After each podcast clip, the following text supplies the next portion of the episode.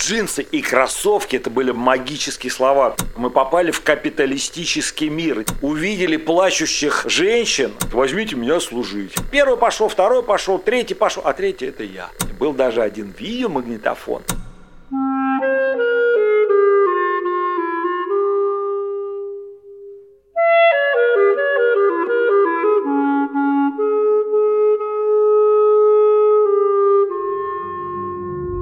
Здравствуйте, меня зовут Артур Шадрин, и вы слушаете подкаст «Перестройка», посвященный личным историям людей, которые произошли в 80-е годы 20 века.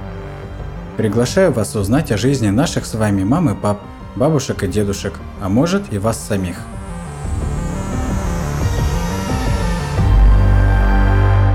В этом выпуске подкаста свою историю расскажет Павел Гагарин. В период перестройки он впервые сумел попасть в капиталистический мир, не покидая при этом границы Союза. Добрый день, меня зовут Павел Гагарин.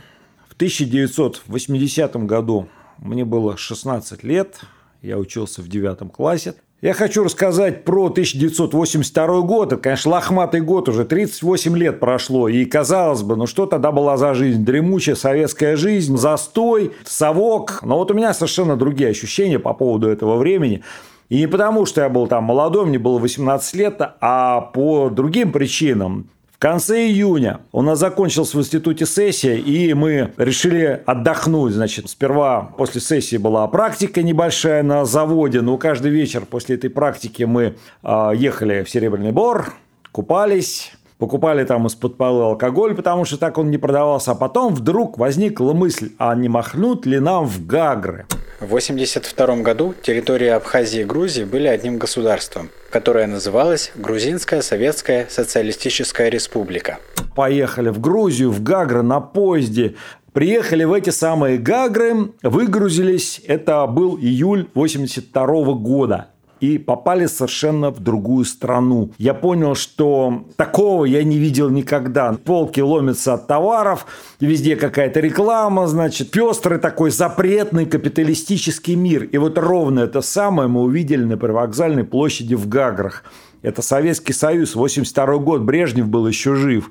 И тут совершенно другой мир. Киоски звукозаписи, реклама, продают джинсы, там, Levi's, Леви Страус, Wrangler, кроссовки. Это все тогда было, то есть вот джинсы и кроссовки, это были магические слова. И тут это все продается, да, конечно, по баснословным ценам, но вот все равно. С другой стороны, если джинсы Wrangler можно было купить в Москве за 200, там, 250 рублей, это было счастье. Это была средняя ежемесячная зарплаты в Советском Союзе в то время, то там эти джинсы Wrangler, пусть они паленые, там какие-то вареные, хрен знает какие, жареные, перешитые, но их можно было купить там за 50-60 рублей. Можно было купить самые современные записи. Тогда в моду вошла итальянская эстрада, всякие там пупы кутуни, извините за выражение, и прочие, там Джанни Маранди, и тогда все это там замечательно можно было покупать на кассетах, там продавались видеокассеты за бешеные деньги, там продавались иностранные видеомагнитофоны, это вообще то,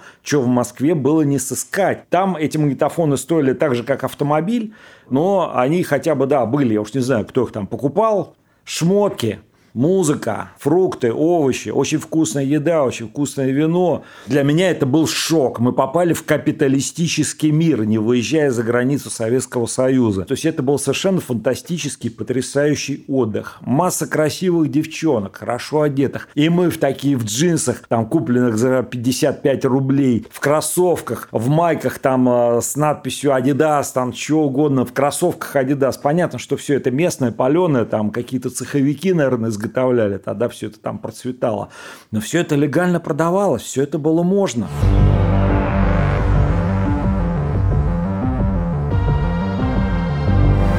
Поскольку в то время я уже играл на клавишных, играл на гитаре, и мы решили в нашем доме отдыха, дом отдыха назывался «Скала». Он был расположен действительно на скале, вдали от моря, там 468 ступеней от моря было. И там был актовый зал, и мы решили там устроить концерт для отдыхающих. Естественно, бесплатный концерт. Я пошел договариваться в местный дом культуры, и мне там местный мужик абхаз сказал: слушай, да, тебе эти инструменты там даже до места довезу, установлю ударную установку, усилители, гитары, там, орган, все. Он нам все это сделал, и мы скинулись, отдали 5 рублей. Был потрясающий совершенно концерт. Мы играли песни «Машины времени», «Воскресенье», там, даже «Бонни М» играли, что только не играли. Была такая новая модная рок-группа «Круиз», а мы из нее несколько вещей сыграли. Это, пожалуй, чревато пожаром. И люди нам потом оставляли деньги. То есть кто-то рубль, кто-то два. А у нас с лихвой окупилась вот эта вот вся история. И было шикарно, было замечательно, всем очень понравилось. Недалеко от нашего дома отдыха была пивная. Она в очень экзотическом месте расположена, в такой пещере. Тоже достаточно высоко от моря. К ней вела отдельная тропинка, но не зарастающая народная тропа, потому что народ туда-сюда шастал. Там продавали местное пиво, ну, кстати, довольно вкусное, и жарили люля-кебаб. И вот эта пивная, такая стилизованная под, видимо, старинную абхазскую какую-то харчевню. Но вот там было только два вида продукции. Это пиво, вот это вот местное разбодяженное, и люля-кебаб в качестве закуски к пиву. Кстати, люля-кебаб тоже обалденно вкусные. И все это не очень дорогое было. Но что было интересно, в этой пивной было два окошечка раздаточных. И там выдавали в одном окошечке пиво, а в другом выдавали люля-кебаб. Было две очереди. Нужно было в каждую очередь отстоять, получить в одну пиво, в другую люля-кебаб. И вот я стою в этой очереди за пивом, говорю, мне 6 кружек пивом. Да, вот 6 кружек пивом. Я говорю, сколько заплатить? Он говорит, слушай, ну, заплатить там рубль там 70, да, но давай ты не мне заплатишь, заплатишь там, где люля-кебаб выдают. Я говорю, ну, хорошо. Ставлю в другое окошечко там, или мы с друзьями ставим в другое окошечко. Говорим, вот нам 6 порций люля-кебаба. Нам дают 6 порций люля-кебаба. Говорят, с вас столько-то. Я говорю, а вот еще с нас за пиво. Да, говорит, ну, знаешь, у меня сейчас руки заняты. Давай ты все-таки заплати там, где пиво выбрали. И вот мы так много раз, каюсь, конечно, много лет прошло, мы, в общем, фактически ободрали это заведение, потому что в том окошечке, где мы брали пиво, мы говорили, или нам говорили, заплатите в другом нам говорили, заплатите в том. И вот так вот мы почти месяц, сколько я там отдыхал в этих Гаграх, там каждый день пили пиво, ели люля-кебаб за даром. Я вообще не знаю, как это заведение существовало, если все так поступали, но, по-моему, все-таки не все.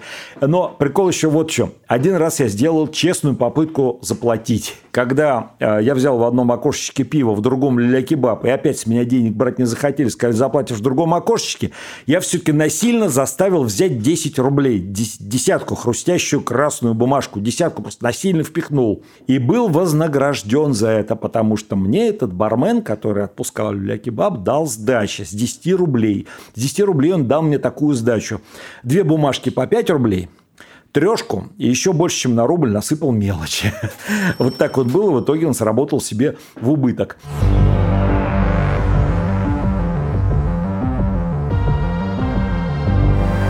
В какой-то момент мы пошли в город и смотрим, все закрыто.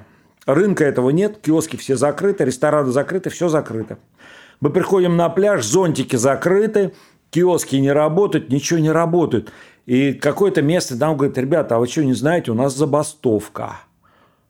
Какая забастовка? Это Советский Союз, это социалистический строй. Какая может быть забастовка в Советском Союзе? Что за ерунда? Да вот у нас забастовка, а еще там типа и демонстрации планируются. А говорю, а что случилось-то? Почему? Что, зарплату не платишь? Да нет, говорит, какая зарплата? Мы тут сами давно уже живем. За свой счет все такое. А что, говорю, чем недоволен-то? Что, советская власть, все хорошо там. Говорит, какая советская власть? Мы хотим от Грузии отделиться. Абхазия хочет отделиться от Грузии. И вот на эту тему забастовка, требования властям, и будет демонстрация. И потом мы не видели эту демонстрацию, но мы видели последствия. Мы видели бегущих там из центра города людей и понимали, что что-то происходит. Для меня вообще этот визит в Абхазию, визит в Гагры, и потом мы еще ездили в Сухуми, это был шок. Мы попали за границу, мы попали в капиталистический мир. С забастовками, с демонстрациями, с беспорядками, с рыночными отношениями. То есть вот это 82 год. Вот эта поездка, она полностью перевернул мое представление о том, что происходило в Советском Союзе.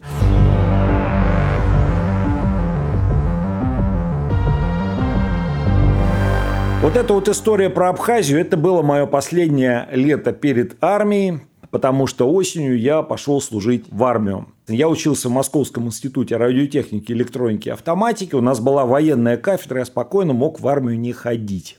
И, в общем-то, никаких особых причин идти в армию у меня не было. Но вот как-то я подумал, надо перетряхнуть свою жизнь и пойти служить в армию. Тогда это была редкость, потому что тогда был Афганистан. Кого призывали служить в армию, они боялись попасть в Афганистан, не хотели туда попадать, поэтому всеми силами от армии уклонялись. А тут на тебя приперся чувак сам к военкому и говорит: возьмите меня служить. Ну, военком, кстати, грузин по национальности, сказал: а хочешь служить, да? Ладно, мы тебя отправим. И отправили меня на Дальний Восток. Самолетом до города Благовещенск. Я вообще не знал, где такой город Благовещенск. Оказалось, далеко. Мы до Красноярска летели 6 часов. Тогда самолеты летали не такие, как сейчас. Это был ноябрь 1982 года. Самолет тогда был Ил-18, турбовинтовой, с винтами. Приземлились в Красноярске. Потом из Красноярска летели до Благовещенска. Еще часов 5, наверное. И прилетели мы в этот Благовещенск. Понимаем, что это где-то вообще на краю земли, 11 часов полета от Москвы, глухая ночь, нас посадили в какие-то военные машины и куда-то еще повезли, мы там еще 2 часа тряслись по ночной дороге, причем там холодно, жуткий холод совершенно. Если в Москве в ноябре была погода, ну там 0, минус 1, то там, это нам объяснили, что это Дальний Восток, в общем уже, наверное, было минус 30. Вот мы доехали до нашей части. Капитан, который нас сопровождал, сказал: все, ребята, шутки кончились. Самолет приземлился, вы теперь солдаты. Все ваши гражданские привычки улетели обратным рейсом в Москву. Через час все после бани уже были одеты в новую солдатскую форму и размещены в казарме. Он сказал, что ну, пока отдохните, я понимаю, там бессонная ночь, но через 4 часа подъем, побежим с вами, посмотрим, кто на что способен. Ну, естественно, через 4 часа подъем. Тревога. Никакого оружия у нас не было, но, тем не менее, вещмешки, набитые всевозможным скарбом там, и так далее, у нас были. То есть, мы с отягощением, с таким на ногах валенки, потому что в сапогах ноги бы отвалились тут же, мороз был минус 35, и мы побежали. Побежали, кто-то начал падать, кто-то, в общем, выдержал. И вот эти кроссы сопровождали всю мою службу в течение 2 лет. Я как-то прикинул, что у нас было порядка 400 марш-бросков и кроссов. Большая часть из них была в ОЗК, общевойсковой защитный комплект. ОЗК представляет из себя прорезиненный костюм, который предназначен для защиты человека от отравляющих веществ, биологических средств и радиоактивной пыли.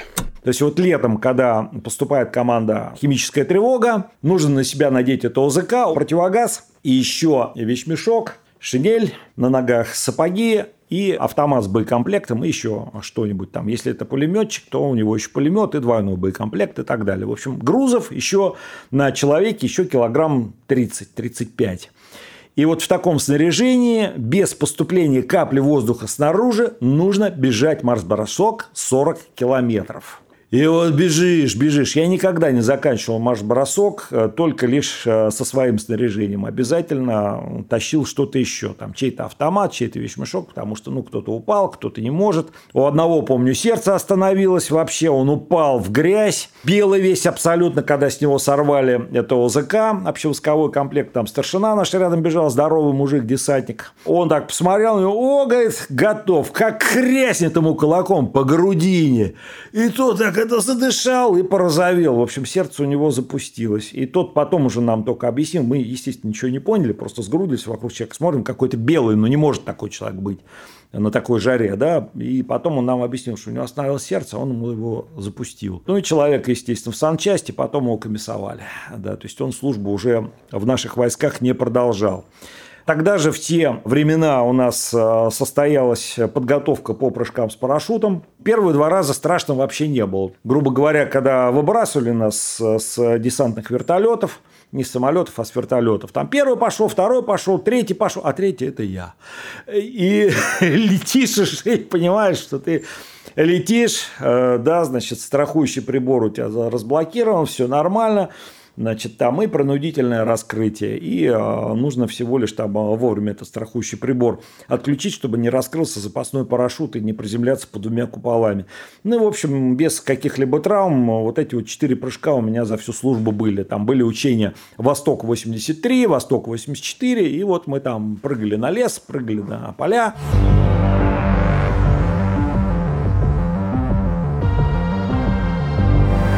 Как-то раз тревога, бывает тревога. Ну, тревога – это было обычное дело, абсолютно. То есть, бывает тревога, все построения на плацу, через 10 минут, время пошло, не дай бог, кто что забыл, будем тренироваться.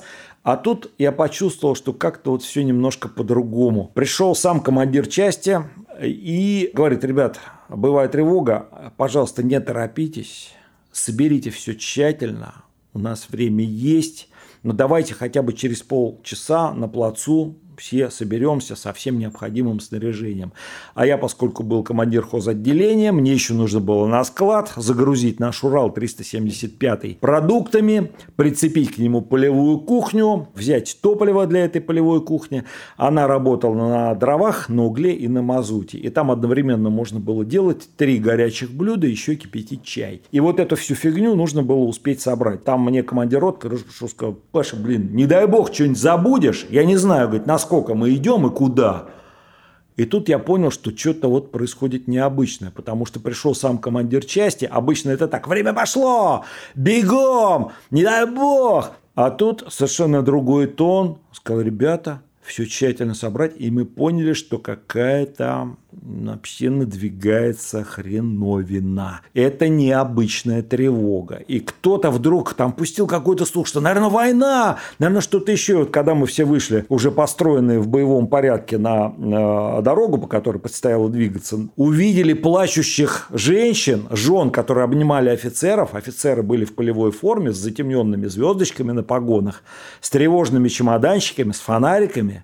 И вот это было похоже на какой-то вот 41-й год. То есть, вот, и мы поняли, что да, что-то необычное совершенно происходит. Что-то вот, что-то не так, что-то не так. Это была ночь с 1 на 2 сентября 1983 года. Мы ничего не знали. Мы не знали, как, что, значит, мы выдвинулись на какие-то дальние совершенно позиции. На этих Уралах ехали несколько часов. Рассвело. Заняли эти позиции. Я командовал хозотделением. И нам на всю эту ораву, на 500 с лишним человек, нужно было готовить еду.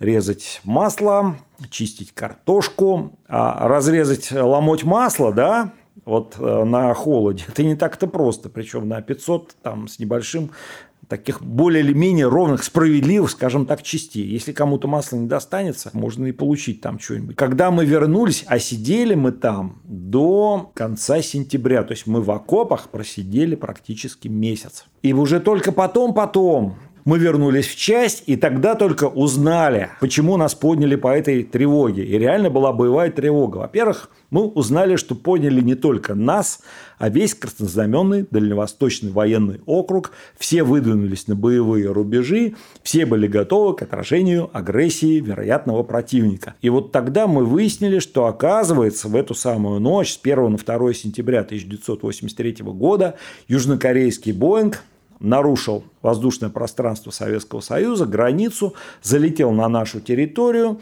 и по команде из центра он был сбит, и вслед за этим ожидалась, в общем, массовая агрессия, потому что считалось, что это был самолет-разведчик. Никто не верил, что это был пассажирский самолет. Как потом впоследствии оказалось, он был пассажирским, и погибло около 300 человек, когда наши доблестные пилоты его сбили, потому что он не отвечал на запросы.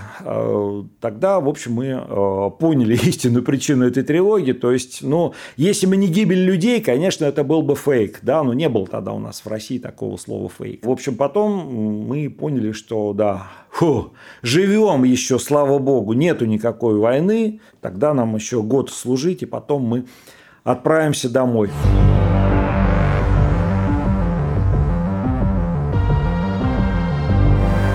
И вот, наконец, настал долгожданный дембель.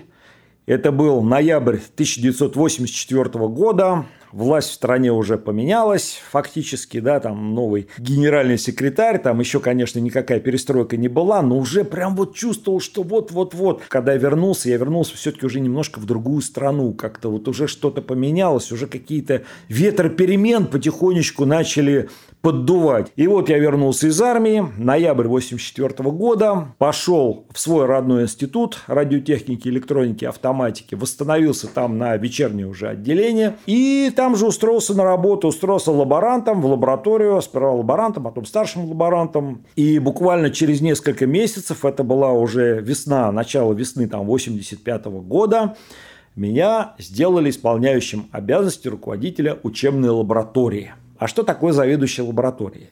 Это человек материально ответственный, там в собственности у лаборатории много различных приборов, дорогостоящих, один прибор стоил там 400, 500, там, иногда 1000 рублей, магнитофоны, был даже один видеомагнитофон. Была еще такая штука, как технический спирт и спирт медицинский. И вот технический медицинский спирт раз в месяц мы получали на нашем складе в институте. И вот нужно было обосновывать ежемесячный расход этого спирта. И я приходил к нашему заведующему кафедрой и говорил: вот, знаете, у меня остался лишний спирт, что с ним делать? Он говорит: Паша, ну ты что, тебе не надо, что ли? Я так первый раз говорил: да нет, куда я его буду девать? Тем более, что уже весна 1985 года. К власти пришел Горбачев. Один из первых указов – это указ о трезвости, о запрещении продажи алкогольных напитков там лицам младше 21 года и так далее. То есть, вроде как спирт не в моде. Но это, опять же, только так казалось. На самом деле, конечно, никто алкоголь не отменял. Алкоголь стал дороже, его купить стало сложнее, и спирт в итоге стал более ценным продуктом. Я, естественно, только по согласованию с начальством, значит, начал с этим спиртом что-то делать. И выменивал его на компьютерные диски, потому что у нас на кафедре, на одной из первых в институте в нашем, появились персональные компьютеры. Тогда это было новшество, это было 35 лет назад. Персональный компьютер, не огромный компьютер, который занимал целую комнату, там БЭСМ-6 какой-нибудь или еще какая-нибудь огромная машина. А персональный компьютер, похожий на те, которые сейчас, только единственное, что экран был не плоский, как теперь, а объемный, как большой такой вот старый телевизор. Но это были настоящие компьютеры, и в них вставлялись вот эти вот магнитные диски, на них были записаны программы, и вот этот диск один, он стоил больших денег, их было очень сложно достать, а я их выменивал на спирт, отдавал толкачам, ну это снабженцы, да, институтские или какие-то другие, давал им какое-то количество спирта, например, 100 грамм спирта, это была упаковка дисков. То есть, за спирт диски, за диски микросхемы, за микросхемы там еще что-нибудь. Таким образом, я приносил пользу и кафедре, там, где я работал, и себе. Все это очень хорошо работало, то есть, все это имело какой-то приличный оборот. И в результате этого такая приличная прибавка к зарплате получалась. И, естественно, была мотивация для того, чтобы всем вот этим вот заниматься. Это не было форцовкой, там, купил джинсы, продал там какие-то тряпки или еще что-то. А это все-таки такая деятельность интеллектуальная, потому что не любые диски можно было купить. Можно было одни купить, но другие обменять. Другие диски там отформатировать более плотно, чтобы на них влезала информация в 2 раза больше, и продавать их уже с апгрейдом, с таким. Поэтому это было очень выгодно.